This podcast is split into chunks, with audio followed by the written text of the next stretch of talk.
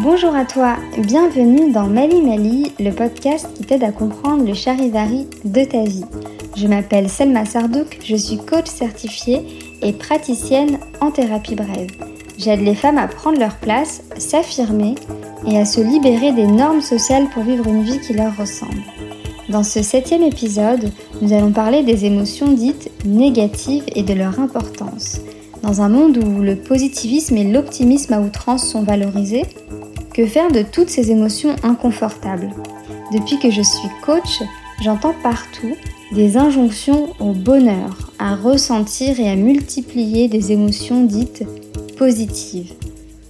J'entends partout qu'on est responsable de ce qu'on ressent et qu'on a le pouvoir de choisir les émotions qui nous traversent. Paradoxalement, à force de chercher la positivité à tout prix, on se coupe du message fondamental qui nous permet de répondre à nos besoins. L'émotion. Être positif, c'est peut-être agréable à l'instant T, mais est-ce vraiment une fin en soi? Et si on faisait la paix avec toutes nos émotions désagréables? J'aimerais commencer par préciser que les émotions ne sont pas positives ou négatives. On peut parler d'émotions agréables ou désagréables, d'émotions confortable ou inconfortable, mais toutes les émotions ont en soi une intention positive puisqu'elles servent à nous communiquer qu'un de nos besoins n'est pas satisfait. Pour rappel, une émotion, c'est une réaction physiologique à un stimuli interne ou externe et comme je l'ai développé dans l'épisode précédent, il y a une forte dimension socioculturelle qui est rattachée à ce qui déclenche l'émotion. Les émotions, c'est un peu comme une sorte de tableau de bord interne. C'est comme quand tu es dans ta voiture et qu'un voyant lumineux s'allume pour te dire que tu en réserve d'essence. Ça veut dire que ta voiture a besoin que tu ailles mettre de l'essence pour pouvoir continuer à avancer.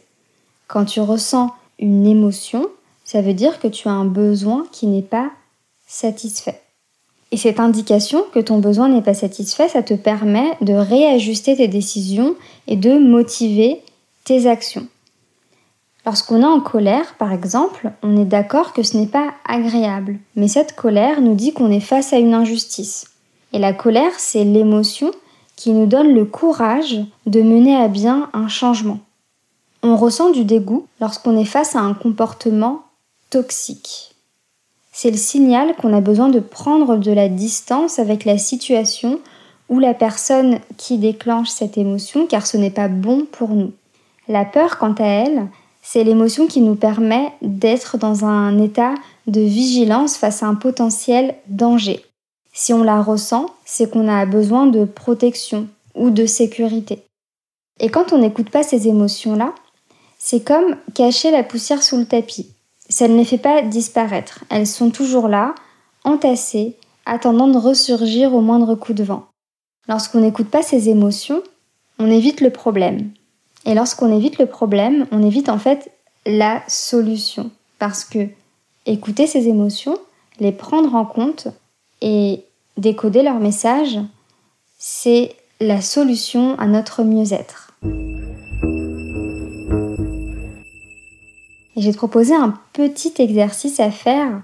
Là cet été, je t'invite pendant une semaine à prendre un moment en fin de journée pour faire ton bilan émotionnel du jour. Tu peux te demander à la fin de ta journée que s'est-il passé aujourd'hui? Quelles émotions est-ce que j'ai ressenties? Et tu peux déjà lister toutes les émotions que tu as ressenties et puis te demander pourquoi j'ai ressenti telle et telle émotion. Par exemple, si tu as été en colère, tu peux te demander pourquoi est-ce que j'ai ressenti de la colère à tel moment? Quel a été le besoin qui n'a pas été satisfait? De quoi j'avais besoin à ce moment-là? Pourquoi est-ce que j'ai eu peur à ce moment-là? De quoi j'avais besoin? Et en faisant ce petit exercice, petit à petit, tu vas pouvoir commencer à décoder tes émotions et à comprendre leur message. Merci d'avoir écouté ce septième épisode de Mali Mali. Pense à le partager autour de toi s'il t'a été utile. Nous nous retrouverons à la rentrée le vendredi 4 septembre pour le prochain épisode. À partir de septembre, je sortirai un épisode par semaine et le dernier vendredi de chaque mois, j'aurai le plaisir d'accueillir une invitée pour une discussion sur des thématiques qui nous concernent. À très vite dans Mail